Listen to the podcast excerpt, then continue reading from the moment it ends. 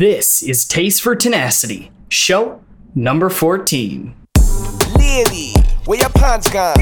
I'ma make you dance to my dance song. What's going on, everybody? My name is Ben Trella, and this is Taste for Tenacity. Uh, this week, I am joined by Jay Adams, James Adams. Uh, he is with Survive Detroit. He's doing a bunch of his own entrepreneurial things. He's a artist, a music artist. He does photography. He's really all over the map. So I'm super geeked for this week's show. Jay, welcome. Thanks for having me. I'm uh, I'm excited to have you on. Kind of like I'd mentioned before we started, you're my first true uh, artist on the show. Mm-hmm. I'm pretty is sure everyone's an artist Yeah. in their own rights. For sure. Okay. Uh, so let's kind of dive right into the context and start to share a little more about your story. Uh, so, yeah. what did you do after high school? Did you do the college thing or did you hop right into uh, a career? High school. Um, after high school, I graduated would have been maybe 75 years back. um, no, um, so after high school, I, I, I did do the college thing. I was an athlete, actually. Okay. Um, I played college ball. Um, had f- not fun doing that. no? No, uh, so all right. So I've I always knew that I wanted to be an artist. Um, for those who can't hear through the microphone, I am six eight. So, uh, so like the thing is, is that sports was always uh, a part of my life, and it had to be a part of my life. And I wanted to be an artist. I like I struggled with uh, being in marching band, right? Yeah. versus being on the football field or the basketball court. And like I'll never forget one of my coaches told me he was like, "Yo, look, music is forever. You can do music well, well beyond your years, Mhm. but sports is your youth." Huh. And you should take advantage of this while you can. Um, you can't play, you know, football or basketball at 65, but you can always be a musician. And um, I, I took that advice and I, I pursued sports. Um, coaches always called me lazy and uninspired. and I, I was like, yo, I'm here at practice. What do you mean lazy and uninspired? I am here. I am working. But then I figured out what they meant. I was always more into art, always more into music, more into creating, and not necessarily the uh, the the grind that went with sports, right? Yeah. So um, after high school, went to college, uh, dropped out, Okay. um, and decided that I would be a musician full time, uh, and did pretty well actually for for some time. Um, but you know, life life takes you Life to happens. yeah, life, life takes you to a different path. If if someone told me that I'd be doing what I'm doing now, way back when, no, there. That's it. No. Totally different story. Yeah, absolutely, completely, So, completely. so what did you uh, study while you were in school? And then what did it look like when you kind of realized and came to terms with the fact that school wasn't the right fit for you? Actually, I studied music. Uh, I was in school to be a recording engineer. Okay. Um, and what it looked like was I got hurt, and the recording studio was like, it was far more interesting than you know practice. Hmm. It was far more interesting to work with frequencies, and far more interesting to compose music. And I I, I felt alive and in class, right? So like most athletes, you go to class, you're like, ah, yeah. But for me, I was like, yes, Like, let's, let's actually go. learn this, you know, this music theory, which I already knew because I um I started playing instruments in the third grade, Oh, wow. and so music theory was something that I, that I had already known, and so it was like I was I was excited, I, I I was invigorated, and Yeah. I wanted to create music, and um the way I looked at it was um the way into the industry may not have been as an artist, um, but what I could do was uh, be recording engineer, and I could then probably, you know, maybe record like Kanye West, right? And Yeah. then like slide in my mixtape, like, hey, bro, you know, rap. Yeah, yeah, yeah. um, so I, I just wanted to do the uh, the recording engineer thing. So that's actually what I went to school for. Okay. I was just going to be a recording engineer, and that is what kind of you know stole me from from college. Okay. So it seems it seems like an interesting point in your life too because you had had experience with being a musician since you were Yeah. what you said third grade Yeah. And now you you know you had the you had the mixing experience in your head and you had that music theory sort of ingrained into you did did your classes sort of pull that out and you started to learn more the technical oh this this string that i had thrown together this is actually what's underlying it In college, in college Uh, yeah, a bit. Um, but it was more so self discovery. So I was like, I my my friend Nick, right? Um, Nick Snizerski, shout out to you. Uh, he said something to me fairly recently, and he was like, "You are the most DIY person that I know," and that um, I I learned everything myself. Like if I was a kid that was four like four chapters ahead in Oh, the man. book. Okay. Um, I I was recently moved and I was looking through a lot of my books, especially college books. And I remember I bought this book called like the musician. I'm sorry, the uh, recording engineer's handbook, right? okay. And that was completely extracurricular. Mhm. That wasn't anything that my professors told me to get. That's something that I saw that I wanted. I was on this uh, website called Gearslutz. and imagine being, you know, in, in like school and typing that in on the computer and, and you know, your RA is like, Getting excuse flagged. you, Yep. uh, Gearslutz. Like none of that here. I'm like, it's a music site. It's a mu- I promise. I promise. It's about I'm an gear. artist. Give me some credit here. exactly. so um, I was on that website just looking up so much stuff. Like what? How can I? Um, they, they had a. It's it's a form, right? Mm-hmm. So um, they had like low budget, theory, low end theory. That was the name of the form, and they teach people how to make studios with like very little budget and small rooms. That's awesome. And I was like, yes, I want this MXL 990 running through this PreSonus, uh, and you know, with this Scarlett uh, interface, like this, this was it. And then you have your your next steps up, like you know, like, I really want this Apogee duet, and these are just like all gear things, right? And these were things that I was excited about. Okay. And so, um, when I was looking up these things, I was kind of like an arrogant kid. I was almost kind of, kind of like a jackass, right? Mhm. So you get to you get to class and um, you know more, or you you you you don't know more, but you're further ahead than where the professor is with Yeah. the rest of the students.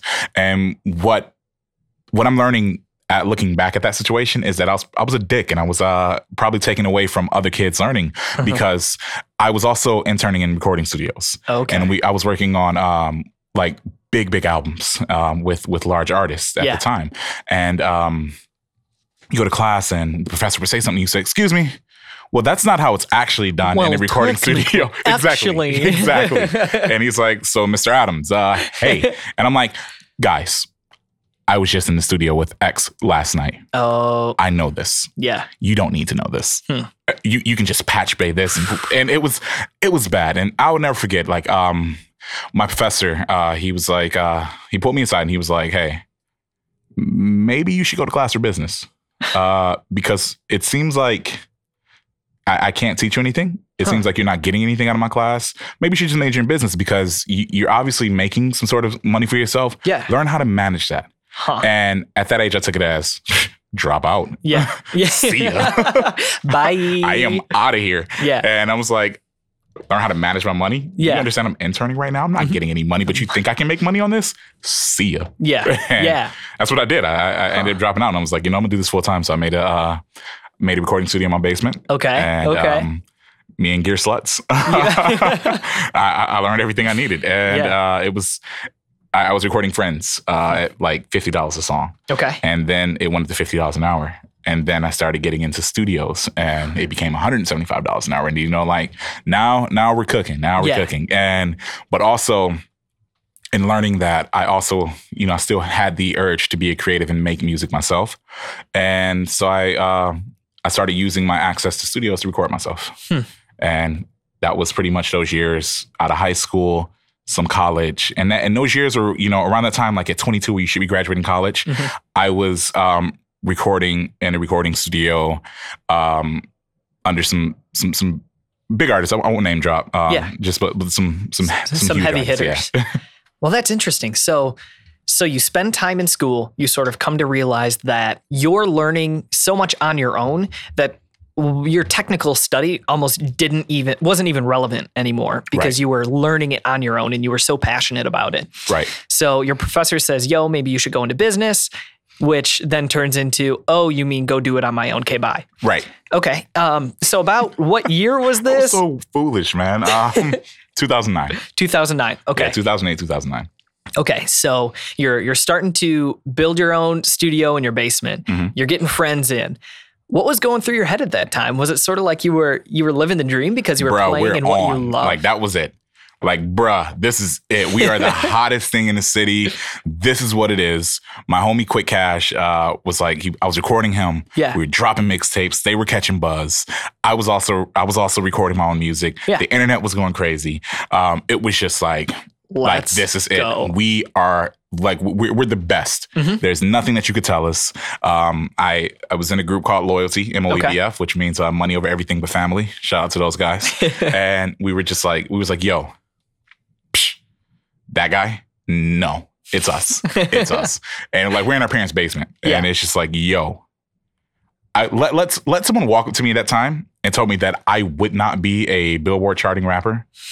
You couldn't tell me nothing. But the thing is that I didn't realize is that this wasn't the 1940s where you sing on the corner and someone pulls up in a Cadillac and say, "Hey kid, you got talent, jump in." Yeah. It actually takes work, and that's what we didn't have. We we were making work within our within our circle, but we weren't um we weren't learning the business side. We weren't learning how to promote. We we- just thought that we, we would make it because we were talented, Mhm. and we we continued to make music. We continued to make music, but we didn't understand the business, and that's where I'm, I'm laughing because like probably that's the business that he meant, not Yeah. necessarily like go into managing, but like as actually learn the business side of these things because those are things had I had I knew that at uh had I known that at 21, 22, be completely different. Yeah. But obviously, you know what they say uh hindsight is 2020. Hindsight's twenty twenty. Yeah. And Yep. so, I mean, I can tell you everything. I mean, if I can go back to 21, 22, I would probably run my life completely different because all the new ideas that I have. Mm-hmm. Uh, shout out to internet for that quote. But, um,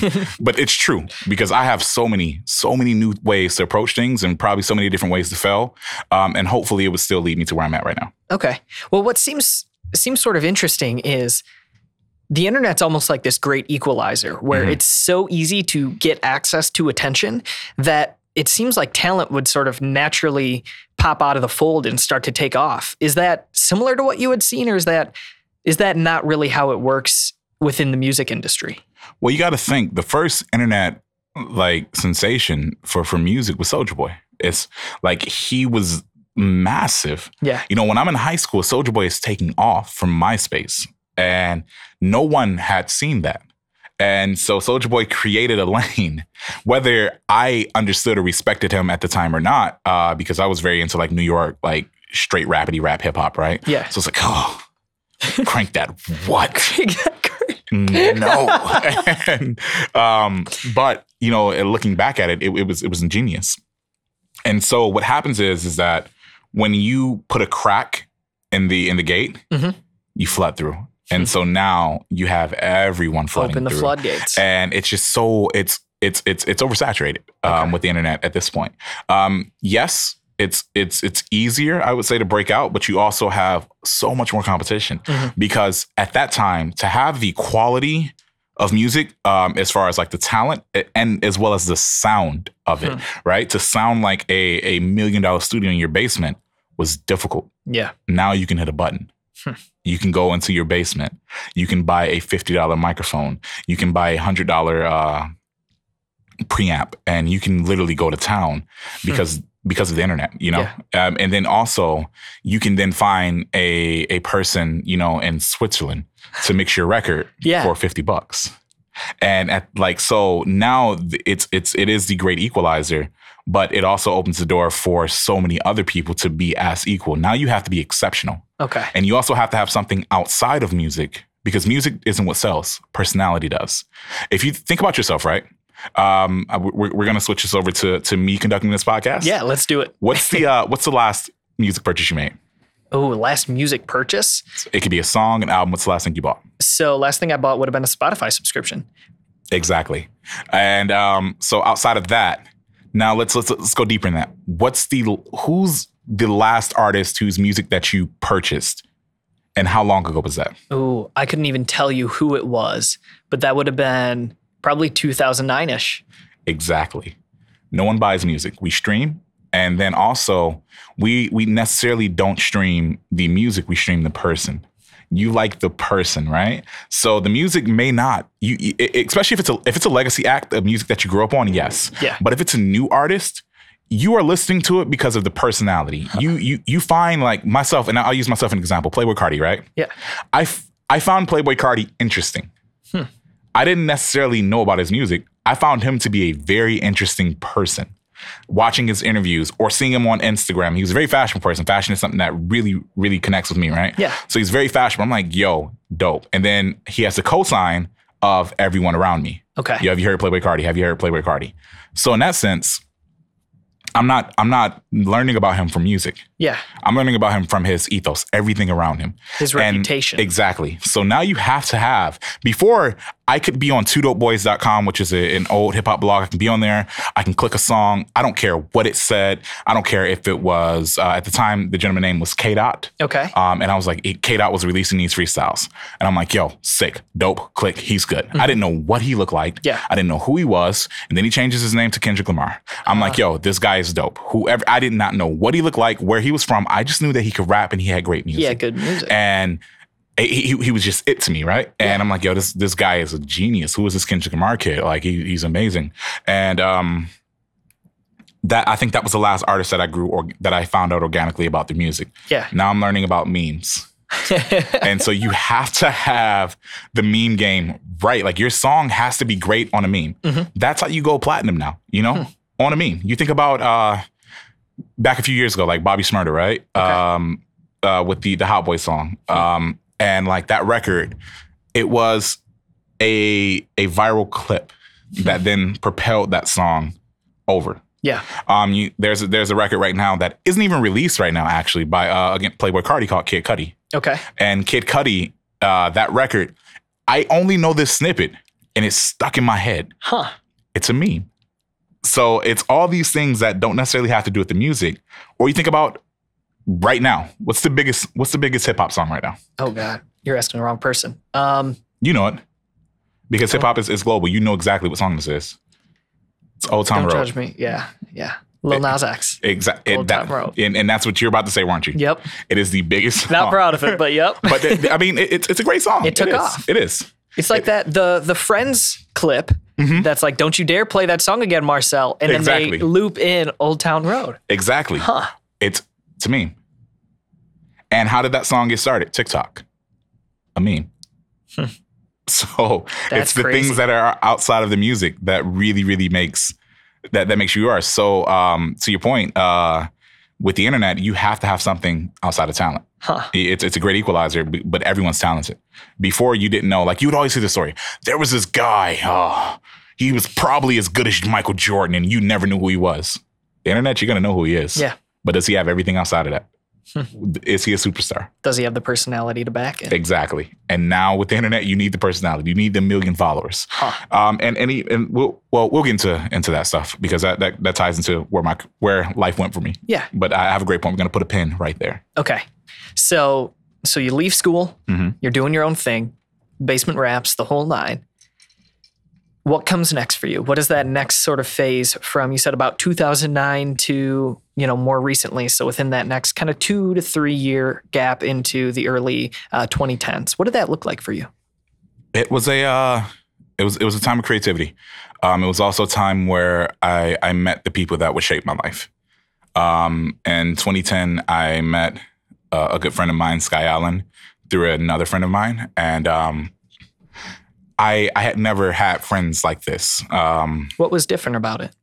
so I am from uh, I, I am from Detroit, Michigan. I am from a part of Detroit, Michigan that uh, most people in the Detroit now won't go to or don't know where it's at. Um, and that that part of my life was it was was different. Uh, it, the the two people I look at myself as two different people now Yeah. um, it's it, it was it was a different place, and we all I knew was um, being with your friends, being in the studio meant the stereotypical things, right? It meant weed, alcohol, girls. It meant partying. It meant being high. It meant um, getting into fights. It meant all of these things, right? This is what being a rap star Yeah. was, and um, I met Sky Allen, and I went to his house, and um, excuse me, I we were playing video games and we were you know eating pizza and we were making music from a very different different place. Huh. and i was like hmm i don't have to smoke weed.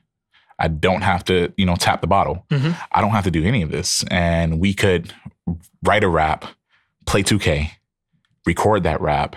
His dad would come downstairs with pizza. And i was like what is this Yeah. A Like, whole new world. Exactly. yeah. Exactly. Like this is strange to me. And then I would go back to my other friends, and they're like, "Bro, you trying to smoke?" And I'm like, ah, Nah. "Can we play 2K?" And yeah. like, can, can, can, we, can we play Call of Duty? And they're like, "Bruh, Bruh. no, Yeah. hit this blunt, shut up." Huh. And I was like, and so around that time is where, uh, like 2010, again, Sky Allen, and then I met my best friend today, uh, ATM. Michael Greer. I met him through Sky Allen. They were best friends at the time, and they still are. Um, but it was it was it was different. I, I got to see a friendship, and I got to see a a family unit because Dwayne's parents were still together. Unfortunately, his father's passed, um, but he was a a very big part of our lives at the time. Like he would come downstairs while we're making his music. Now it transfers to a different basement, right? He would Yeah. come downstairs and he'd be like, "What are y'all doing? If y'all don't get your music out there, if y'all don't play these shows, if y'all not doing this, like Man. he was giving us like some some insight. Yeah. And it was one of the things when he passed, I thought, and I was like, man, Pete was just trying to help, bro. And we were just like laughing, but he was like giving us the game, like, get on these shows, put your music out, mm-hmm. work hard, be a good person, things will happen. Yeah. And that's what that like that those basement sessions really changed my life because there was no alcohol, Huh. there was no weed, there was literally video games, good friends, debating nerd rap, Yep. talking, and it was just like it was a friendship that I didn't have. So those I, I credit them, Dwayne, Mike G, and then also Quick Cash at that time for literally shaping my life and and pushing me into the path that I am right now. They were the springboards that got me here Yeah. today. That's that seems like a really interesting inflection point and it's almost like your music could then come from a more pure place. Yeah, absolutely. Um, at the time, I was um, my rap name was Chise Capone, um, and it was a uh, it, it was it was a, it was a street thing, right? Okay. So um, I won't get to, get into Yeah. too many detail on it, but Yeah, like yeah. franchise was was a play on something, and then Capone obviously was Al Capone, Yeah. and then it became both Chise Capone, and um, I felt like I was a character or a caricature Hmm. uh, within myself. You know, I was uh, putting on something that my my older siblings were. I'm the youngest in my family, and uh, my older siblings were were these things. But I I'm I wasn't, but I was still walking in it. I was still doing it. I was still living it. Hmm. But deep down, I knew it wasn't me. You Yeah. know, so when you when you when you're out and and, and, and you're you know you're fighting or or you're, you're jumping people at, at parties and Yeah. you're doing all these like just things that you should be doing like deep down in my heart i'm like this ain't it. it's it's not me exactly but i was still doing it Yeah. because this is where i'm from this is what i see these Mm-hmm. i mean and and you you couldn't have told me anything like like i was talking to like i said i was talking to nick um and i was like bro 20 year old me would whip my ass today. Like he'd be Mhm. so upset, like, bruh. Yeah. But I would have to talk to him like, no, this is what you always wanted to do. Stop fighting it. Just ease into it, bro. Ease into it. So like those years, like with the music, and you brought up like being able to make music, honestly, I ended up changing my name. Really? Okay. That's when I became Jay Adams. I dropped Chise Capone and I uh and I became Jay Adams. I put out a song called I Murdered Chise Capone. and it was like the intro to Jay Adams, and then I I did an uh, an album called I Created a Monster, um, and that was a big deal for me. Uh, it was probably my at that time my biggest project. Um, are you familiar with datpiff.com? I'm not. Datpiff is pretty much a mixtape site, and it was it was hot back in the day, right? Okay. Like around that time, 2010, like around those areas. But the thing is with Datpiff is that um, you had to be approved to be on Datpiff. Like some you had to submit your music. They had to listen to it yeah. and then they would get back to you in like 25 business days. Wow. Like you made it, or you didn't make it. Try again later. Yeah. And I made it on DatPiff. Wow. And my um, USJ Adams. and me and. Jay Adams. Yes, I submitted things to Chise Capone that never made it. Huh. Jay Adams made it to DatPiff. and I was so like stoked on this, and I was like, "Yo, this is showing me like that I need to just lean in more into more of who I am."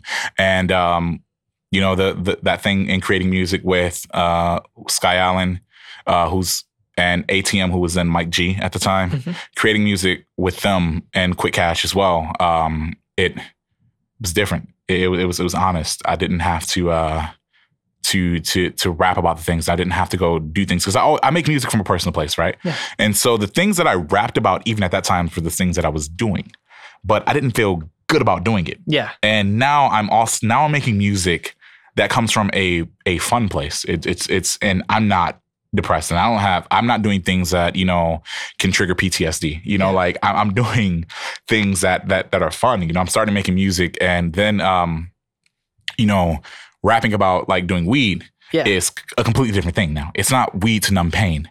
It's weed to enhance. It's weed to have fun. It's weed. It's, it's it's doing these things with my friends. And even now, even at that point, I was still I was still faking the funk because I realized now that weed is for me. Yeah. but at the time, I was still doing Uh-huh. it. And um, like, but it, it was it was different. It was fun. And you know, you rap like my my music is uh, uh, autobiographic in a sense where everything that you hear, it's it's true. It's it's it's it's it's woven. It, it, there there may be a a story over it, Mhm. but it's woven in it. And the people that know me, they know what situations I'm talking about. I always have some inside joke for a friend. Um, I remember I had a line um, at the, back in the day, and it was like, um, "Why do all why do all drunk women fiend for IHOP?" Uh, like, and that was because you know we were all out and uh, like all the girls were like, "Let's go to IHOP," like, eh, or like, um, and that song also said she said I was texting too much. She put my phone in the bag.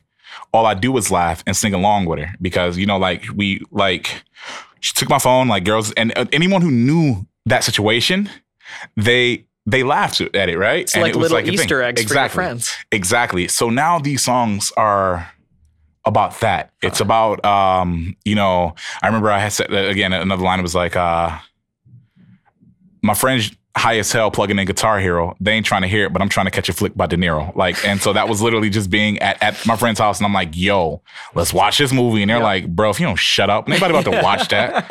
like, we about to, we literally about to play Guitar Hero. Yeah. shut up and play Guitar Hero." And I was like, "All right, cool, whatever." Fine. And you put that in, and you put that in a song, and now when we when I'm performing that, I get to look over at them and wink. And laugh, and we have that moment. Yeah. Instead of like, y'all beat dude up, wink and laugh, and, but like it's it's a, it's a different vibe. and More again, pure, yeah, pure vibe. it's fun. It's it's it's exciting, and that I think that's when I became a a better musician, okay. an overall musician at that point, because Sky Allen was a producer, and I had never sat down with someone to make a beat. You know, you Yeah. go to uh, SoundClick. I know SoundCloud is popping right now, but you would go to SoundClick, Back in the and day. these these rap like you you have all these beats, and you would like still a beat. Huh. You load it up, you rap over it, you put the song out. Or you would go to like a website called Hipstrumentals and you would download whatever like song is like number one on the billboard. You prove that you can rap. You know, you go download Lil Wayne's A Milli, you Yup. rap on that beat, prove Yup. that you're a better rapper than him. And now Sky Allen is in, in in his basement with his keyboard, his drum machines, and he's making the music. Yeah. He has his guitar. And you're like, huh. That's how this works. Exactly. And you're like, hmm, aha. Because I now you see. can collaborate instead of just taking this this thing that's already out there and, Mhm. and weaving yourself into it. You're making the story with Sky or with whatever producer Yes. you're now working with. Absolutely. Uh, and now you can say, man, I really like this part. I don't like this part. P- can you play it like this? And now the musician in me that I had always been Yeah. is now coming back out. Well, can you play this in this key? Can you try this? Yeah. Can we do, how about grab the guitar, do this? And then Sky's like, that doesn't work. We should do this. I like this idea. Let's move this part here. Yeah. And now we're creating music. Collaboration again. Exactly. And then you start picking up on things that he's doing. And then you realize that Mike G is also a producer. Yeah. And now everyone is in the room. I mean, real talk, it's a dance. Exactly. Exactly.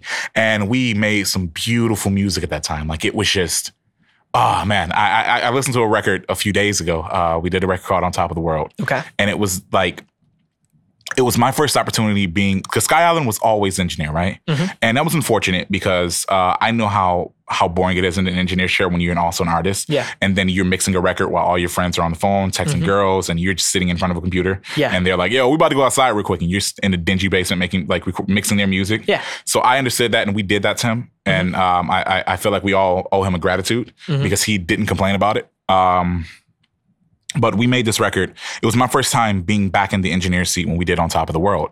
And um, I was also set in the seat of uh, a producer as well. Uh, a good friend of mine at the time, Benny Luciano, he did the uh, the music, and he sent it. He sent it over, and now I'm producing. You know, I'm I, I hear people in the room. I'm like, yo, I like your voice. Yeah. Can you come sing this part? I wrote this piece. Sing this over this hook. You come in, do the low part. You do the high part. Let's take the strings. Let's move them here Quick Cash and Jay Adams were best friends. Sky Allen and Mike G were best friends. Let's take these verses. Let's put Quick Cash and Mike G together on Yeah. this verse. Let's put Sky Allen and Jay Adams together on this verse. Mix and match. So now we're creating this this lush, beautiful song. Hmm. Um, and it was it was like that that that was my uh, that was my moment. And those Hmm. were all the things that I had learned and working with Sky Allen and Mike G. Yeah. So you you start spending time with Mike G and Sky Allen. Mhm. Your your entire career and your entire outlook on music and, and being an artist and creating shifts because now it seems like your music starts to take different tones and take different paths Absolutely. as soon as you embrace that underlying authenticity. Absolutely. It becomes it, it it just becomes it becomes fun. It becomes free, and it also becomes more me. And I'm able to create how I'm feeling at the moment. I'm not just creating gangster rap. I'm not just creating party music. I'm able to just if I'm sad, I can make that song. If if I'm in love, I can make that song. If I'm excited for my friends, I can make that song. Or if I know that we're gonna go out on Friday and we need a song to party to, Yeah. I can make that song On Thursday, exactly. have it ready Right, in the exactly. queue. and like it was just and then now the internet is now taking off right you have services um like I iMeem and then also Tumblr has now implemented audio uploading oh, game so like changer. whew, yeah. you know you know I had a uh, I, I ran a blog with uh it had like 7,000 uh 7,000 followers on it so Yeah. the the but this is where uh music becomes secondary for me though okay. What what caused that shift for you? personality. I was more um I was I was funny on the internet. I was also a troll. The things that I oh god, like uh, I, I I couldn't exist on the internet today in that aspect. I'm happy I learned and I grew up. Um but like we uh like we would still make music and then I would be on Tumblr and I would, you know, be getting posting things that got, you know, thousands of notes. Yeah. I think that's what they were called back in the day. Yeah. Notes Notes. and yep. uh, you know reblogs and just it was it was just it was amazing because now you know my my Tumblr dashboard is like a it's like a chat room and you know I'm I'm hilarious but now when I post a song they're like bro nobody feel like hearing this if you don't go back to making jokes and and you know roasting people Yeah. and and it was like the person I I didn't find a way to interject the music into that Yeah. I just I was the the personality That's not who uh, they were there for. Exactly. They were they were not there. Like those seven thousand people were not there for music at Hmm. all. They were there for hot takes. They were there for me to reblog and flame someone. Stirring the pot. exactly. Yeah. They they did not care about music at all. And like I then tried to separate it. I tried to uh you know make a make a separate Tumblr for music only. Yeah. And they were like, bro, no. No you. what is this? It's gonna be a no from me. Exactly. Yeah. I, I I need you to post a meme. I need Okay. you to post a a a, a you know uh, F yeah baby. You know I need you to Yeah. do it all. Like I need you to just not do what you're doing. yeah. And um we we we continued to make music and then I was at this point now I feel like I'm living a second life. Mhm. I, I'm a rapper by day and an internet personality by night. Yeah. Yeah. and I couldn't find a way to to mold the two Couldn't reconcile it. at all. and even being an internet personality is uh is is a talent or or something within itself, but you just got to figure out. And then I think I think this was still early on, right, where you had to be one or the other. Like um, I remember someone asked me, um, "Would I ever go on a reality show?" And I was like, uh, "No, that's like the death of your rap career. Never." And reality TV was huge, like big at this time. Yeah. Like, I wish I would go on a reality show. What are you talking about? Don't don't don't you? I'm a serious musician, and um, now look, the, one of the biggest artists in the game. I mean, one of the the biggest you know female rappers right now in an era where there weren't many, and now she under Nicki Minaj is spearheading, which is Cardi B. Yeah. She comes from reality TV, right? Yeah. So now, again, personality. Mhm. personality leads the music when before the music led. And then if you had a personality, it was like, eh, who cares? Like, Icing on the cake, but you don't need it. like you look at like um uh like even like Lil Nas X, right? Yeah. He was an internet personality. He ran a Nicki Minaj fan page uh, called he was his name was Nas Maraj, right? He was Yeah. his the song takes off because he was an internet personality on TikTok. Hmm. And like so I I wish at the time I had the the smarts. Like oh let's like let's go back to Cardi B, right? Yeah. Cardi B starts as let, let- let's let's take away the the stripper aspect, right? Mhm. Because that's a talent in itself, but that didn't uh that didn't propel her into stardom. What Yeah. propelled her into stardom was her personality and being funny on Vine. Hmm. She was hilarious. like there was nothing that like I I would look at a Cardi B video like Cardi B videos like all day. Yeah. She was hilarious. And then she's on Love and Hip Hop. And I'm like, oh, she makes music? Huh. That's it's different. Okay. Personality came Like- first. Like that's different. and then she is now she's releasing music. And Yeah. I the first song I heard of hers was like a record called Bloody Bars. okay. And I was like, whew, she can rap? okay. Like what can she can dance? Yup. She has personality yeah. and she can make music. But what always will be the driving force for me is her personality. That's what will always take me back.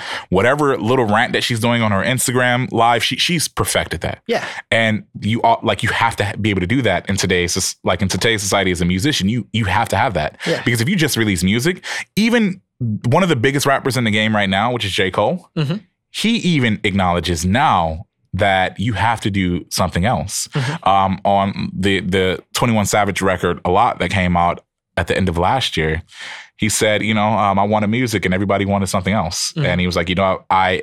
I'm aware that I'm playing the backfield from a lack of promotion Mhm. because he didn't. He doesn't promote. He he's he's notoriously private. You know, uh, this man has a child and a wife that no one knows what it looks like, and he uh, just announced on his last album, the Dreamville album, that he has another one on the way. He which could have been born by now, but no one knows anything about J Cole Yeah. at all. Yeah. And he is the rare case of music first. Wow. But like with everyone else, you have to be personality first. Hmm. You have to have something that pops. You have to be like this this larger than life star, and then the music is a a smaller part of who you are. Okay. So now, a lot of us don't have it. yeah. So now let's start to to continue to move forward here. Mhm. You you have this this new collaboration, this new friendship, this new Mhm. relationship with uh, Sky and Mike G, hmm and you start to create more authentic music, music more true to yourself. hmm You develop and you realize that you need to have this personality. hmm And what comes next for you? What's the next step in the the Jay Adams story? What comes next is uh, reality. Get a little older, and uh, back to J Cole, he had a line that says, "Getting better, but not getting younger, and all that time can make the most confident rappers wonder." and like that's how I was feeling. I was like, I'm getting better, but now I'm, I'm 24, 25, and I'm not getting at the time. You know, that's the oldest you can be. Oh God, I'm 25. It's over. exactly. And uh, I, I got an opportunity to uh, to work, and you know, y- you have to support yourself. You know, you can't be this this rapper buying all this gear. So that was the plan. It was, yeah, I'm about to get this job. I'm about to get this recording equipment, and then we are about to elevate our studio, and then we're about to do better. Step the game up. Absolutely, but that didn't happen. I started making a lot of money Hmm. um, through work, and then you are at work, and you get tired. That's where a lot of people lose their dreams. You go to work. Your your childhood is now it's it's now I need to pay bills. I need to support myself. I need to pay my car note. And I was working commission based job. Hmm. So and I was good at it. Yeah. I was really good at it. So the more time I put in, the more money I got, the more time, the more money, the less time to make music. Yeah. So I spent five years there, Wow. uh, from 22 to 27. Okay. Spent five years there. I'm working my way up to being this, uh, the the manager of the place, Mhm. um, and it was just money. Like it, it- that's that's what it was. And you know, things happen between Sky Allen, Mike G, and myself where we're uh, now estranged, and we're just we're not we're not making music anymore. And music at that point had already been collaborative. Mhm. That's how I learned to make music with them. Yeah. and I couldn't do it alone. Um, I it, it took me a while to realize I couldn't do it alone. But what I could do is be a recording engineer. I could still go back to that. So then I started just collecting, you know, recording gear. Yeah. But then also you realize that you have all this gear but no time to record. Mhm. And like that those years of 20 through 22 through 27 um was was very was hectic. But hectic in the sense that it was me fighting to make my way back to an artist.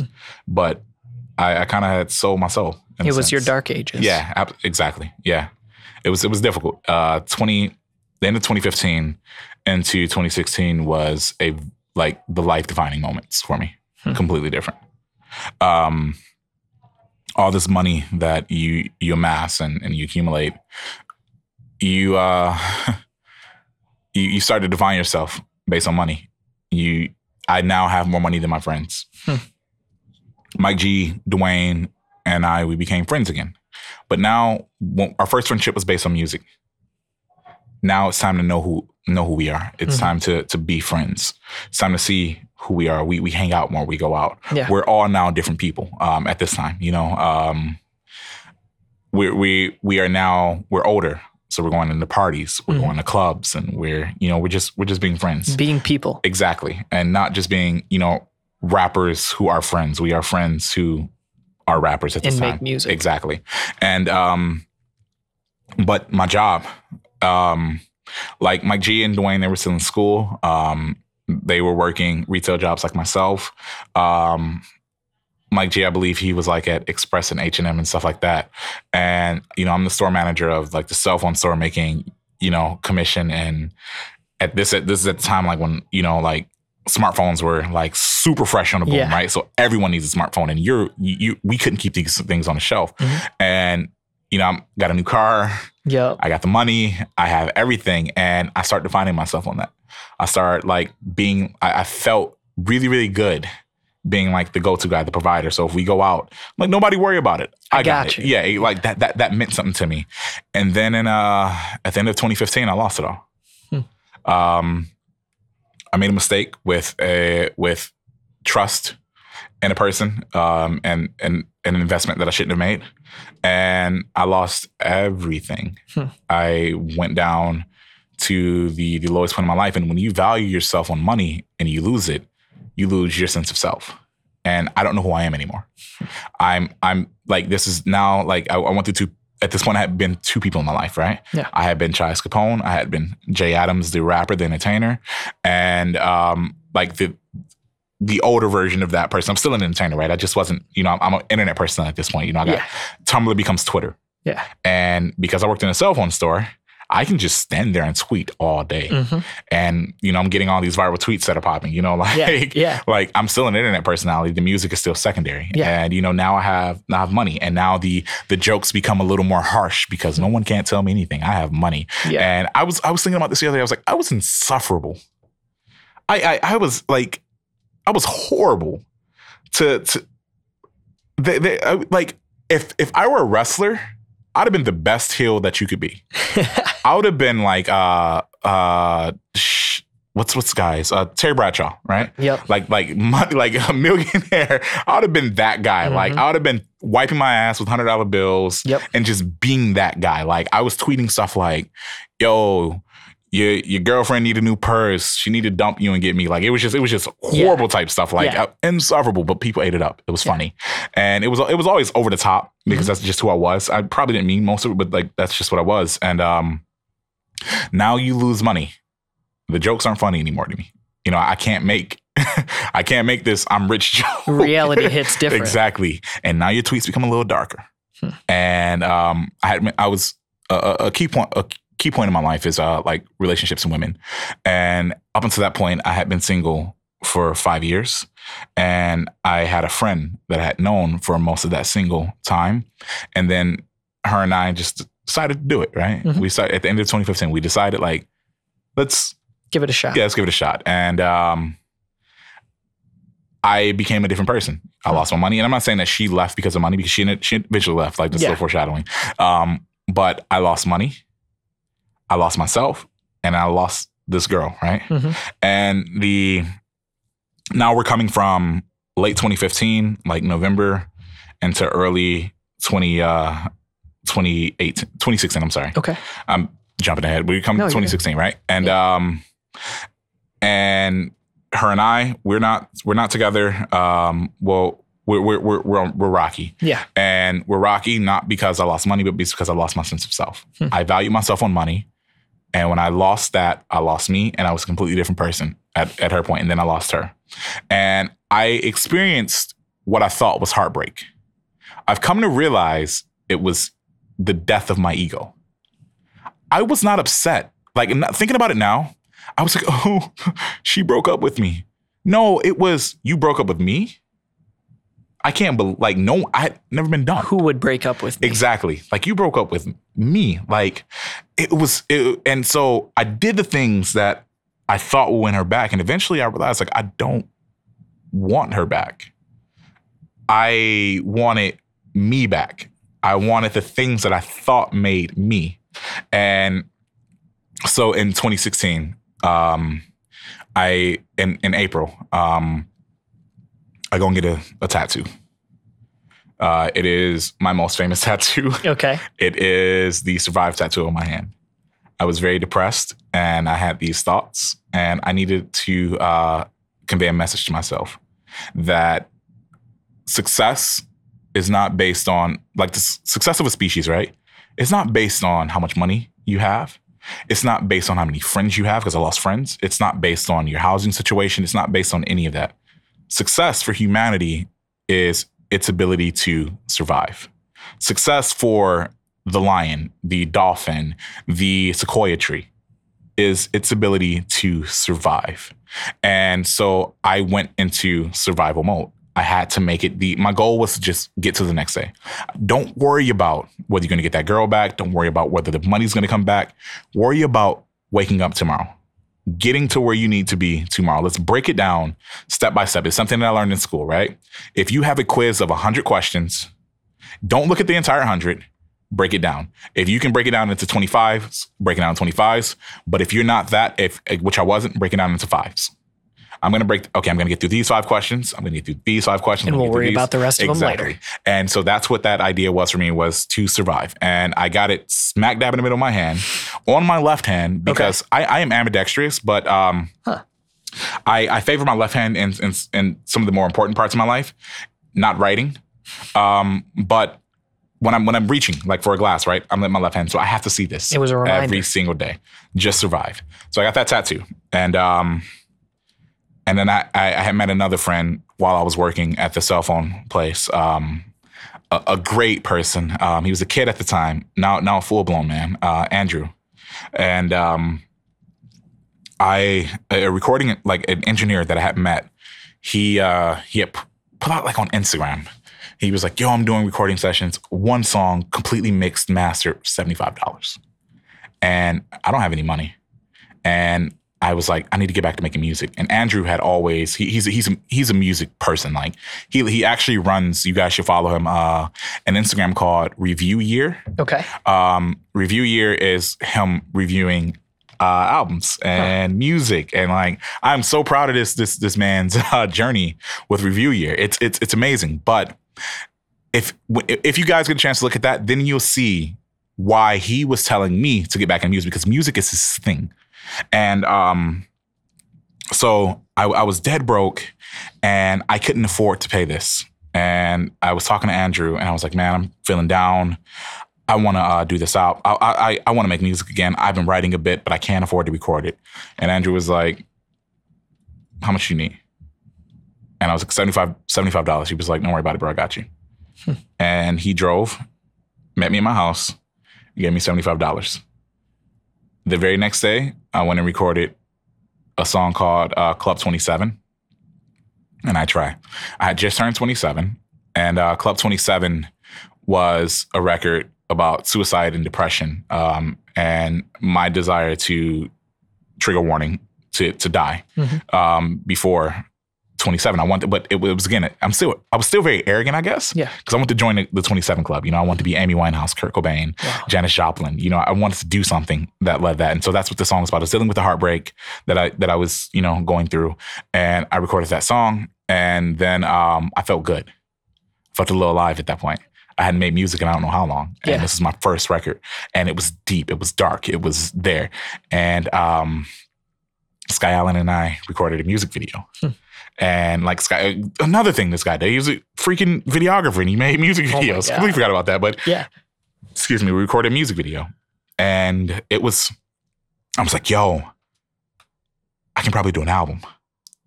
And I just started making more music. Yeah. And I didn't have a title for this music. And I um I worked with a recording engineer uh, called De- his name is Devin Van Loo, but his studio is called Northside. Most people know him as Northside Northside. Audio. Yep, absolutely. Northside Audio. You, you, you I you know him as well. Yep. And um, Devin, uh, he he's he's a really he's he's turned to an amazing friend of mine. Like we we shoot the shit. We we traveled together. We went to New York. Um, good, good friend of mine. But um, I was I, was going to his his his crib. Uh, he had a beautiful studio in his house, and uh, we were we were making music. And um, he he ended up asking me. He was like he's like, yo, we got like four songs. What do you want to call this? I was like, I don't know. And he just literally, he was, we are laughing at the tattoo. It was like this big bold font if you guys haven't seen it. And um, he typed in, he just named it Survive, just as a joke. And so now we're recording this this album. Mhm. We still don't have a name for it. Yeah. It's now named Survive. and we have maybe 12 songs. And um, we're we're piecing it all together, you know. Um, and I didn't have money. I, I, I ran out of money. I was working stupid retail job. Um, like I'm missing. Uh, actually, missing a huge point. Uh, in 2015, I left my great paying job. Hmm. I quit because I wanted to. Um, I wanted to do something else. Like, uh, there's another thing that that's been big in my life, and that's fashion. And I wanted to break into fashion. Um, I wasn't making music, but I could make fashion. I could do Yeah. something different. I, you know, and no, no fashion place was hiring anyone with a cell phone background. Like you, I would, I would go on interviews for places, Yeah. and they'd be like, "So why should I hire you? Uh, you, what, what do you know about clothes? Yeah. like if I need my Android fix, I'll come to you. Yeah. But these shoes, you know nothing about. And I'm like, bro, I, I know everything about this. Like this is Mhm. this is who I am. And um, so I quit my job and I started working. I was like, if I can get to working in like New Detroit, then I can meet someone. And so I uh, started working at Carhartt Hmm. and uh, in Midtown, Detroit. And um, I was like, yo, okay. On my lunch breaks, I could like walk around and I can meet someone. Carhartt is like in the no man's zone of Midtown. Yeah. There's nothing there. Yeah. And so I, I met some I met some good people there, but no one that could help me break into fashion. Like I remember one of my first days there, right? Um, I got I get this guy and I'm I'm dressing him up Yeah. and I'm styling him and I'm like, yo, this is gonna be sick. Like this is fire. And then he comes out and he's like, he, he's like moving his arms around. He's like, no offense, man, I don't want to look like you. Hmm. Uh, I kind of just, you know, need these like super baggy pants and Yeah. like they, it was more about like the function of it, not Yeah. the styling of it. And I was like, damn, Got this it. this is this is where we are. Like Yeah. no one cares about style here. And I was like, I was always about style. Like I, I tell people right now, it's like um fashion over function. Mhm. If it's if it's negative five out and this like windbreaker looks the best, I will wear the windbreaker. I am not gonna get a big coat. If the windbreaker is what I want to wear, it is fashion over function. Hmm. And so um like at that time, and that's why when I lost the money that I lost off that bad investment, I couldn't make it back Yeah. because that money was to then be tripled and then I could sustain working, you know, for $13 an hour. Yeah. And because I lost the money, I'm now making $13 an hour. I'm not making enough to replenish what I had lost. You're just So- getting by. Exactly. Okay. And so surviving. and uh, and that's that was a a really uh again that's the down point. And then I ended up leaving uh that job and I uh I was like, yo, I gotta find like the hub. I I was still nav- I was navigating New Detroit and I was Yeah. like, where are most people at? And Shinola was where most people were. So I made my way to Shinola. And I um I started working in marketing with Carhartt, which allowed me to be able to walk around the neighborhoods. Yeah. And so I would walk down to Shinola and I would make friends. I had a friend that already worked there Okay. and I would just make friends with the managers and I would just walk down and I would just uh, do a lot of things just to have my face seen. And then I got an interview. Hmm.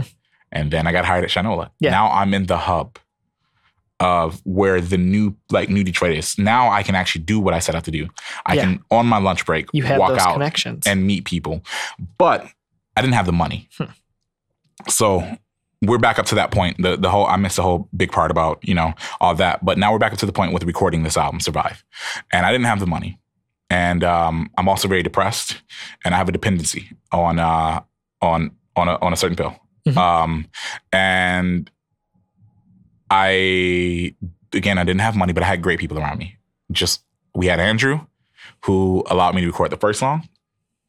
And I have this friend, Sabrina Ahmed, um, who I absolutely love. And I wish things could have been different with us. But um, I was on the phone with her and I was crying. And I was just like, I want to record this album. I just don't have any money to pay Devin. And she was like, How much is it? And I was like, no, it's, don't don't worry about it. It's just it's it's a lot. And like, and, and she was like, well, no, just like she was like, let me help you figure out how you can get to it. And I was like, okay, so I it's gonna be seven hundred dollars to finish this album. I don't know how I'm gonna do this. Uh, she was like, okay, what about work? And I was like, I'm not making enough money, and I owe so much money based on this investment. And um, she ended up uh, just PayPaling me seven hundred dollars out of nowhere. And I'm like boohoo crying, like I'm like ugly crying. And I'm thanking her, and she's like, you know, just pay me back when you can. Yeah.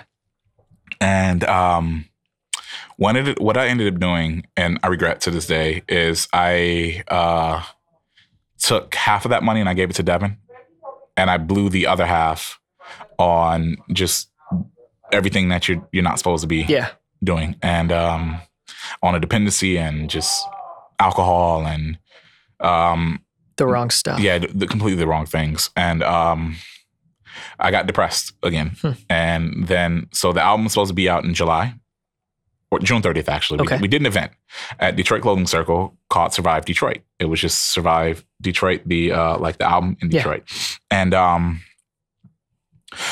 we, Devin helped fund some of that. Um, Mike at the clothing circle was really great about giving us the space. We we we packed it out. Like Mhm. it it we got to the point where we could not fit any more people inside Yeah. and there were people outside on the lawn. Oh, it man. was it was an amazing thing. And I and a person who was depressed to see that like and, and an internet personality at that, Yeah. right? To see that all these people were here for the music. Oh God, it was to hear my depressing life, like because this album is very depressing. Mhm. Survive is a. very- I may, I may actually put it back up on streaming. I took it down, um, Hmm. but I may actually put it back up. Um, but it was so so dark and sad, and like to, to, all these people connected to it, Mhm. and um, they all came out, but we weren't done yet because you know I still the album is seven hundred dollars complete. Yeah. I played what I had, and um, we had remember we had about 12, Mhm. 12 13 songs um, Okay. at the time. And we are now figuring out be, because of the success of that event, we're figuring out, okay, I have a market in New York. Let's go to New York. Let's go all over. So we that's what we did. Yeah. We made like a mini tour Made off of this. So we did survive New York. We did survive other places. It was it was a it, it was a fun event. Like Mhm. it was a fun thing. But the album's not done because now I um I I hadn't paid The I hadn't paid Devin. up. Exactly. So um I believe Devin and I, I can't remember exactly what happened, but we we fell out. Um and this was this was very indicative uh, of the time. And this was very like this is who I was at the time, like especially being depressed, pushing people away. And he was just like, bro, I don't want to be a part of this anymore. Take everything. Um, don't worry about the rest of the money you owe me. Hmm. And that's why I survived that album, I believe is seven songs long. We never finished it. Hmm. Um, I didn't have the money to finish it because I blew the other half. And um, just being depressed and just going through stuff. And so I tried to finish the album. I tried to do things. I tried to find another uh, recording place. It just didn't work out. So we released the album in December Okay. as is. And um, I, it's actually a complete album. Like the song, it's seven songs, and what I'm what I realized is that they all deal in seven stages of grief. Hmm. Every last one of those songs. Hmm. And um, so in December, we do this album at Detroit Clothing Circle. I'm sorry, Detroit is the new black. Okay. Uh, Rosalind gives us that space. Uh, shout out to her. She, her, and Alex were like they were amazing. They didn't, you know, I, they they didn't put me up, you know, as far as like like as far as cost. Yeah. They they allowed me to turn their space into a you know a rap show, Okay. and we we again we tore it down. It was a blizzard that day, and we Oh, packed it out. It was a it was a fun event It took off. and I was I was I was stoked on it. So now in 2016, a year of depression. Now December 2016, now I feel reinvigorated, and I'm I'm now sober. Life feels different, um, but now I have this this huge debt that I still need to pay off, Mhm. and now I'm in more debt because I owe Sabrina money, I owe Andrew money, I owe Devin money, and I'm owing my a good friend of mine Jermaine money. Like Mhm. I'm owing all these people money, and I it just couldn't. I couldn't keep up. I wasn't Yeah. making enough money. I'm borrowing, you know, more. Than that's I guess on a small scale, that's American debt. Yeah. You're borrowing more than you're making. Yep. And um it it it it, it hurt, you know, like um and then also being still this depressed person, I ended up just pushing everyone away. Hmm. And I disappeared for all of 2017. Wow. And um, by the end of 2017, um, I like I I felt that I didn't deserve music anymore because of how I pissed away that opportunity that Sabrina gave me. Yeah. And I hadn't spoken to Sabrina. I I disappeared from her life. And it was it was very like supposed to say I wish things could have turned out differently. Um, and I felt bad. Uh, so I was like, you know, all this gear that I have, I'm gonna sell it. And I, I needed the money because I, didn't, I wasn't making money. I'm Mhm. gonna sell this money. And um, I had watches that I had gotten from Shinola and things that I purchased throughout that time. And I just started selling everything. And then I took some things and I traded them eh, with intent on selling. I traded them for a camera. Hmm. And I ended up keeping that camera. I got that camera uh, the day before Thanksgiving in 2017. Okay. And I started taking pictures. I wasn't like I had fallen out again with Mike. We weren't like everything was just bad at this time. Like Yeah. I didn't have I didn't have Sabrina, I didn't have Andrew. Andrew was still around. He was still around a bit, but he was going through his things. I didn't have anyone but myself. And so remember music is collaborative. Now I'm back I went back to making music. I Mm-hmm. put out this album and like I was at the top of my career. Yeah. Tour, everything was great. Um as far as music is concerned. New fans. We got merchandise. Starting like a creative Yep. agency in Survive Detroit. Like everything is going. And I think I met you throughout that time. Mhm. Like life is just picking up. Like I am the rapper Jay Adams. Yeah. And then I fell off again. And because everyone that I needed to collaborate to make music with, because it was such a collaborative process, was gone. Hmm. And that's because I pushed them away. And I was too, de- I, I depressed them away. Hmm. And um, I felt that with the camera, I could still create. Yeah. I didn't need I didn't need Sky Allen or Mike G or Devin, uh, which is Northside Audio. I didn't need any of them to take a picture. All I needed was a building in Detroit, someone on the street. I can walk up to someone, someone that doesn't know me as Jay Adams, the rapper, who just know me as this guy walking with the camera. Yep. Like, and so I started taking pictures. It's this new form of of creativity you. Absolutely.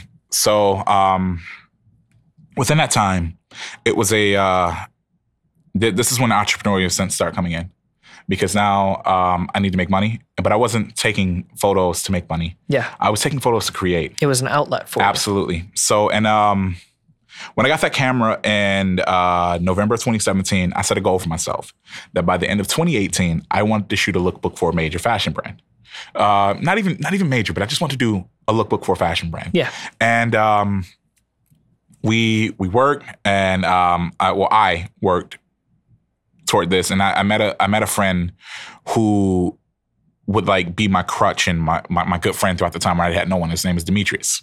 Um, Demetrius is a is a fashion designer. Uh, goes by the name Leongo, and he was debuting his new collection, and um, he he allowed for me to into his world and now i'm i'm now picking up fashion again and i'm shooting fashion photography and we did this lookbook and we realized how well we worked together Yeah. so we worked on another campaign and we decided that we would create something for Floyd Detroit. This is now in March. And then in March as well, we shot a lookbook for Brooklyn Denim. And so now you think I am a few months removed from taking my first photos Yeah. to shooting three lookbooks. Yeah. And uh, Floyd Floyd Detroit was something that we did on our own. Uh, we put that together and we sent it to him. Mhm. But um, like Brooklyn Denim was something that was that we were hired to do. Um, through a good friend of mine, and then his own brand. And so um, I'm like, yo, making money on this thing again. Yeah. Like, uh, let's let's let's figure out how to do this. Yeah. And I still hadn't figured it out yet. And um, and until it, it- it was necessary that I did have to have these conversations. And I um, I had a friend. I know a friend named Emma Rogers. She was working for a company called Detroit Rose. Okay. And uh, she, I walked. I, I just ran into her, um, and I was like, "Hey, how's life going? How's Detroit Rose?" Mhm. And she was like, um, I actually, I'm taking another position. I'm leaving Detroit Rose. And she's like, but it's great. Um, I just found this position in Ann Arbor. I won't have time to do it. Yeah. And I was like, well, it's, I'm, I was still with Shinola. And I was like, man, I'm, I'm trying to leave. Like it's not working out for me. And I'm just like, well, do you know she needs some help? Like maybe Detroit Rose, for those who don't know, is like a candle. It, she's known for candles, but she skincare, and it's just an ethos. It's it's a, it's a beautiful brand. It's Okay. a phenomenal brand that I love. And um, I was like, yo, uh, what's the owner's email? Owner is Deidre Skiles. Like, what's her email? And so she gave me an email, and I. uh if, if you don't know, uh, and this is very important tip for creatives, this like this is what I'm learning now. Um, there's something called a pain letter that you could send, and this is in business. Period. If you have an idea, and you and you can find a way to like so so if you find an issue with the company, right? Uh, whether that be social media. Yeah. So if you find that they aren't engaging with their audience, right, Mhm. and you know how to fix that, send them a pain letter. What that says is this is your pain, this is your relief. We can discuss more at this time if you're available. Yeah. And so obviously you don't want to come across arrogant. You don't want to, and you also don't want to come across underprepared. Yeah. Know, know what you're reaching out to them about. Know what you can fix. That's how you create jobs for yourself, especially in the creative field. Um, because create like creative work is so wide open right now. No one knows what to hire for Yeah. you have to tell them why they're hiring you. So you create. So what I did was I reached out to Deidre, and I shot her. I shot an email letting her know that I'm a photographer. This is what I've done, and I kind of embellished a bit because I was fresh with the camera. Like I'm still very new with the camera. Like, and so we're we're going, we're talking, and um, back and forth via email. And she was like, "Hey, let's just meet." So we met at a coffee shop. um, it's a it's a rainy day. You know, I come in.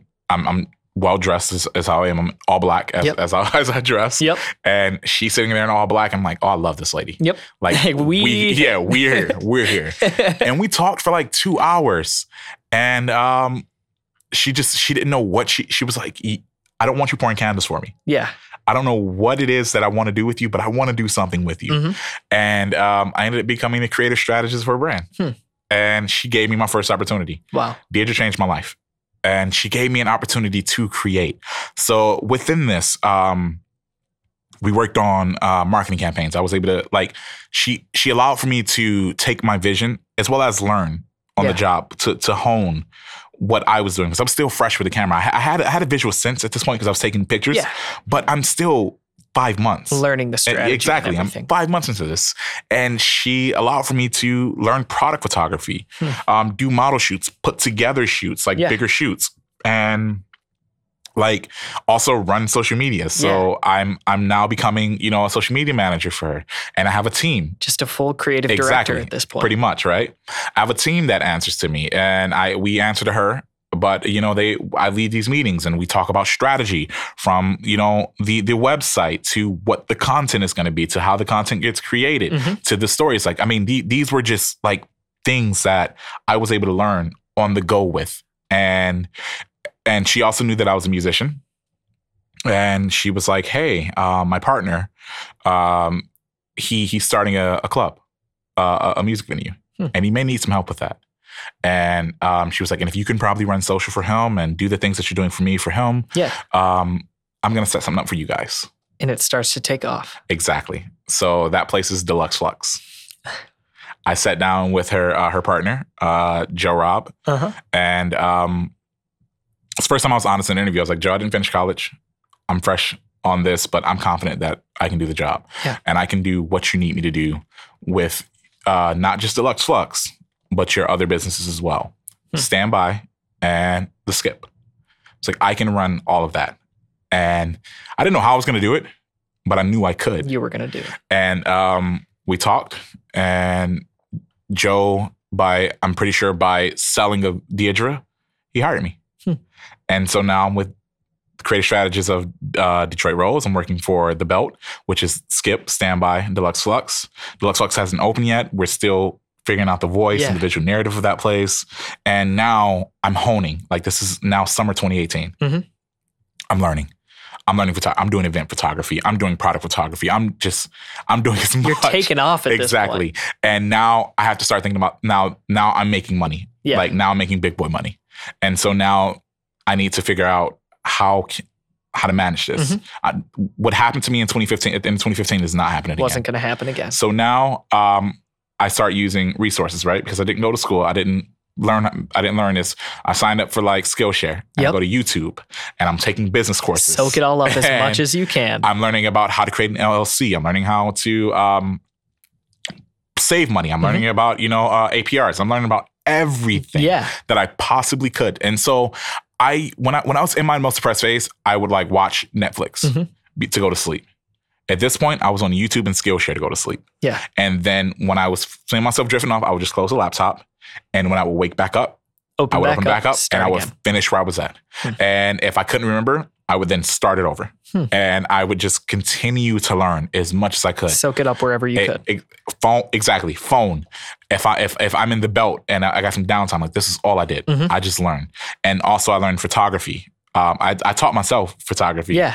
and I taught myself business, and I taught myself all these things because the internet exists. The information is there. You can find it, um, and you don't even have to sign up for Skillshare. Yeah. I did because it was there. Mhm. But- and it fit for what you were Exactly. looking for. But YouTube has been a great resource for me. Oh yeah. like all these things and that that that goes back to my you know learning recording engineer from Gearslutz i can teach myself photography i can Yeah. teach myself whatever i need to teach myself yeah. and i taught myself how to produce events all these things are skills like all these things that i thought that i was going through in this depressed phase were skills that i would use to get to where i am at right Mhm. now.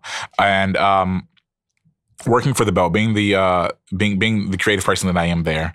And again joe has joe and, and the team there have allowed me as much freedom as i possibly can can have. To create that and- identity.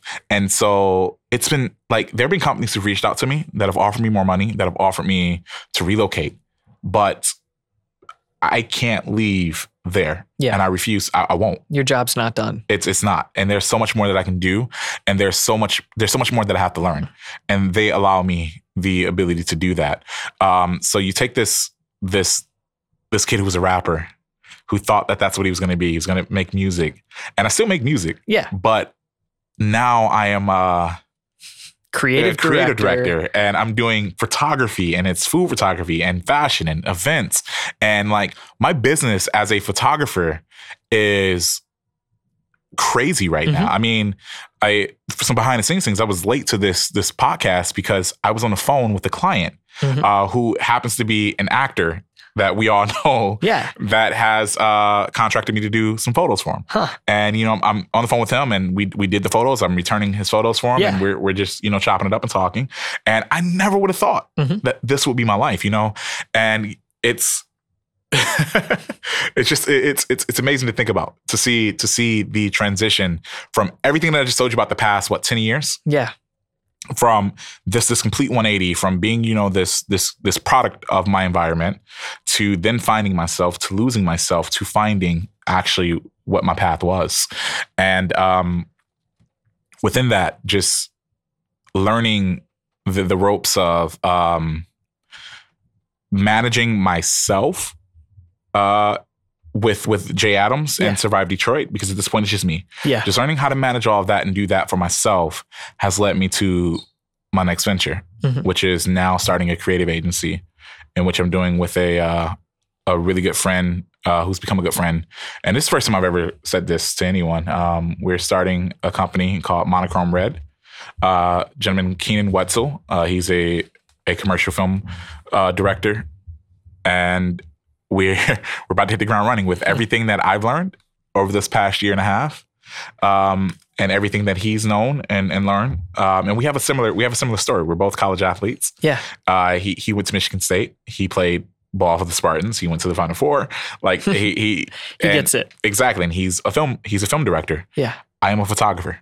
And so we are coming together to create a company for a social media marketing strategy. It's pretty much a, uh, we, we don't want to use the word agency, but more so of a creative resource Mhm. for brands that we can collaborate with and use. And we can also express our creativity through it. Yeah. Um, we just did our first project, another announcement that I haven't told anyone about, uh, with an eyeglass company called Article One. okay. Uh, that should be coming fairly soon.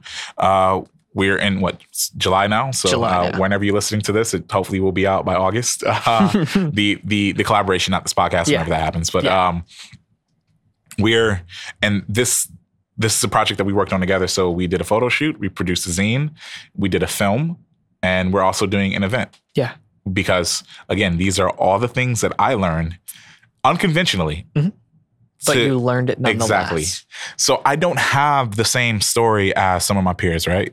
A lot of my peers are college graduates. Keenan, for example, Yeah. um, finished school, went to went to a phenomenal school at, at Michigan State. Yeah. I didn't have that.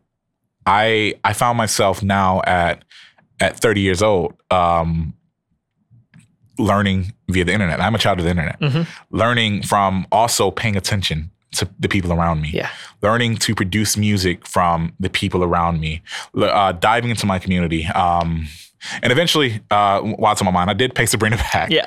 um, but it, it was late, and uh, we did not have a a good like Yeah. thing. And I I just I, I wish that I would have handled that differently. That, that's my only regret in this journey Mm-hmm. is uh, what happened. So if if I can give anyone advice, take care of those people. I ended up paying back everyone that I owe money to. yeah. Um, I just. It, it- with the Sabrina thing, I, I wish I could have handled that differently. Okay. Um, so, so the advice I would give to anyone is just to to be mindful of the people, and you don't do anything alone. You don't because I told you how many people I've either learned from Mhm. or who have actually financially given me money to make this happen. And um and I we we in, in depression and in in life, you always like you look at the footprints immediately behind you Mhm. and you're like, I did this myself. There is not, but you don't look further back and see those people that are waving at you Yeah. from whatever checkpoint Yep. that you had to check into Yep. and who, those people who are waving you in to the next checkpoint. Just be mindful of those people. Um, thank those people. Be gracious and be kind to those people because the, my community uh, of people have they, they've put me on their shoulders and they have pushed me to this point. Without Deirdre, I wouldn't be where I'm at today Yeah. because she believed in me. Without Joe Rob, I would not be where I'm at today Yeah. without any of these people who have helped me, I would not be here. As much as I can say that I did it on my own, I did it by myself because my talent, my skill set, my ability to maneuver and navigate with these people, that did help. Mm-hmm.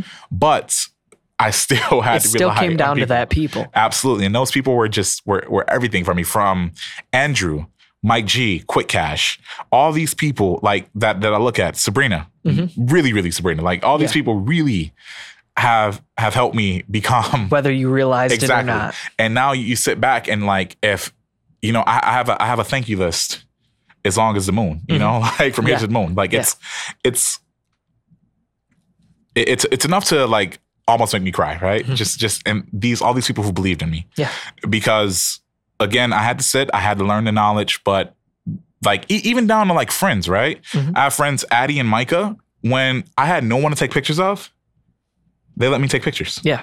And I was talking about this last night with them. Um, Addie, with Addie, I was able to take the the technical aspect, understand lighting, Mm-hmm. understand like understand how my camera worked, understood what this button did, understood what my shutter speed did Yeah. with my ISO, and in turn with everything else in that camera. You Make know, like what, what did my aperture do? Like Yeah. these are things that Addie sat there and freezing cold and did not complain. And I was like, Yeah. "Ah, it's not working. It's it's and she was like, you get it. Yeah. Mm-hmm. And I take a picture. Oh yeah, this is good. This is good. And then Micah, um, who people look at as uh, I would say as as as my muse of sorts, Mhm. um, because she's in every project that I've Yeah. done. If you if you know my work, you know Micah. Yep. Um, because she has been there with me as I figure out my creative identity Yeah. whether that she worked with me at Detroit Rose, I've brought her into every single job that I've done, and um, we work well together. Yeah. She allows me to take as many pictures as I need to get the shot. But here's the thing: now um, I've gotten to a point where I don't shoot digital anymore; it's film, Hmm. and I have to trust that my eye is there because you only get so many exposures with film now, Yep. and you only get so many attempts, And- and that's it. Yeah. And so film it like you what you bring it's such it's a finite number, right? I can't just pop in another memory card. I Mhm. can't shoot 1800 photos. I shoot medium format, so I have 10 shots. Yep. And that's it. So with Micah, I was able to get to a point where I can trust that those 10 shots will be good. Trust the vision. And like she's been she's been patient, she's Mm-hmm. been kind. So although that Addie and Micah did not back me financially, Yeah. they backed me with their time and they backed me with their patience. And again, those are people that allow me to practice and learn with. Yeah. So as we start to wrap up, that's a really good point to leave things at because you know you started as an engineering student, an audio engineering student Mhm. that was so far ahead of where you were at that it wasn't worthwhile, and you needed to get out and learn. They'll ultimately learn those business skills. It's been a ro- long road to get there, Yes. but now years. you've learned them. Yeah. Absolutely. And so, so as we start to kind of put a bow on things, Mhm. um, we'll pivot into the second part of the show and and try and kind of roll through it. The it. second G's. Um, like we're on 15 parts. so, what are you just kind of mentioned it? What's one of the biggest takeaways from your career and your project so far? Um, the biggest takeaway is people. L- learning the people around you, being kind to the people around you, and you know, using them. Um, I remember in 2007, I believe, Kanye West wrote a book. Uh, he wrote it in partnership with someone, and I wish I can remember the name. It's called "Thank You and You're Welcome." Hmm. And what that meant was to use people, but be of use to people. So, thank you for what you've given me, and you're welcome for what I've given you. Yeah, And that's it. Just I, I think about that often. Thank you and you're welcome. Hmm. That's that's been it's two way street. exactly absolutely. Awesome. So, what uh, what advice would you give your 20 year old self? Whew. That's a heavy hitter. Yeah. Shut up. listen. Be patient. And actually do the work. Stop relying on just talent. Um, what what what is what is it saying? Uh, Kevin Durant said it. Um, hard work works hard when talent doesn't. That that's exactly it. That's it. that that's what I would tell myself. And myself at 20 probably wouldn't understand it, but hopefully we can cut the time in half. And at 25, I can be where I'm at now.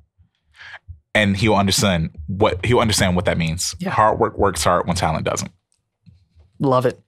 And lastly, what is one good book or resource that has helped you along your way? Hey, YouTube. Hey, and No, Skillshare, uh, and Skillshare. And Skillshare, yes. Use my promo code. No, I don't. um, Quick yes. plug. all, all that stuff like like the internet has been has been amazing um but books in itself um i haven't i haven't looked at i haven't read anything conventionally um i did read the artist's way which is a spiritual book um that could you know help someone spiritually in finding it i got that as a recommendation from andrew um but I, I, I look at a lot of like photography books as as right now to find resources and to to find inspiration. Um, but I will say, um, people like say Jessica Kobeissi, who is a Detroit uh, photographer. She runs a YouTube channel. When I was starting with YouTube, she helped me out a lot. Just uh, like watching her YouTube videos on repeat. Mhm. She teaches you everything that you need to know. Yeah. So I would say subscribe to Jessica Kobeissi. Um, from there, you'll find her network of people. Um, and there's a, another YouTube channel called Mango Street that helped me out. Um, when I started this uh, journey into film photography, I started looking at uh, a channel called Negative Feedback Okay. and uh, a, gen- a gentleman called w- Willem Verbeek. Um, those two, they they give you so much information. I would just say, just hop on YouTube, um, whether it be a hobby or something like that, to see if making the investment into Skillshare or another learning platform is worth it, like Mhm. Lynda. Uh, those are some some great things that I to this day still pay for. Skillshare and Lynda are there for me. Um, I mean, at this point, I am rehoning myself in arithmetic Yeah. and just like algebra and Dusting these things. back up on exactly. Just because I, I have it, and and instead of you know binge like I did binge Stranger Things, but instead of binging it again, like usually when I finish a season, I'll start from one and then Yeah. I'll go back through again. Instead of doing stuff like that, Learn. Go- learn. I, I can learn anything, and like I can learn photography. I can pick up a new a new skill, Mhm. like um film photography. Yeah. Um, I can pick up uh debate, which is something that I want to do, and I can also do speaking courses. Mhm. Um, I, I realize, and I apologize to everyone that's going to listen to this. I speak really fast, and I speak very disjointed. So I'm also taking a speaking class on Skillshare Yeah. to slow down, enunciate. Mhm. And like these are things like the internet is there, man. You could you can literally learn anything. But that doesn't mean to do what I did and to drop out of school because the connections that you do make in school Pay off. pay off. Um, if you're if that those four years that you're going to be there, six years Mhm. or ten years, depending on what your career path is, Yeah. you're going to meet so many people. Like though, like you someone an upperclassman may graduate a year before you and you've made that connection with that person and they're at whatever firm that you may want to work at and now you can show hey i've completed this and also we have this connection and also what ahead of you. what a degree does for you is to show that you had the stick to itiveness to to continue something. Mhm. you know i can go into my like and into a job interview without a degree um and you look at my resume and it says well you have 15 jobs in a sense. Someone who has a four-year degree you stuck through this. Yeah. you had the fortitude you had the willpower and you made it. And i commend people like yourself who made it. I mean our, our paths are completely different but you did what you did i did what i did And we're still and here at exactly, the same table. We are here. We are here. And if if if if you go to school, please, please don't just go to school. Learn what you have to learn, but also make those connections. Don't just have your head down in class. Mhm. Meet people. And that's not saying that you have to go to parties and all that, but just say hi. Keep your ear. Exactly. Because that network, again, you see where my network got me, Mhm. right? That network will get you someplace. My network has me shooting actors. Well, for photographing actors, I have to get shooting out of my Mm-hmm. Yeah, of just to clarify. You know, yes, has me photographing actors. You know, within after you know a year and a half. Yeah. You know, my, my client list is ridiculous. There are times I have to turn down jobs now Mhm. because I just I don't have the bandwidth to take it on. Yeah. But again, that's my network. So build your network. at. Love it. Jay, it has been an absolute pleasure, man. Um, you as well. Thank you. your your story is is by far one of the most complicated and emotionally charged and just tough ones to share. So a huge thank you for for being willing to be on here and be vulnerable and share your story with all of us. Absolutely. Thank you, Ben. Jay, man, it's been a pleasure. You as well. Thanks. And that does it for our show with Jay Adams. Now, I really like Jay's story because it's totally different from anything we've heard so far. Uh, Jay has come from a very difficult background, whether it's his personal struggles or just sort of the life situations that he's had to deal with. He's still found a way to push forward and to start to become the person that he actually wants to be. Jay was also willing to be very vulnerable with us throughout this entire interview. He talked about heavy hitting subjects like depression and didn't hold back and was willing to talk us through sort of what he was feeling, what he was thinking, and what he's truly walked through in his life. If you've been enjoying the show, feel free to reach out to me on Instagram. I am at ben.trella and drop me a line. Let me know what you think, what you'd like to hear more of, and what you think could be some good potential guests. From Taste for Tenacity, show number 14, this is Ben Trella. Thanks for listening.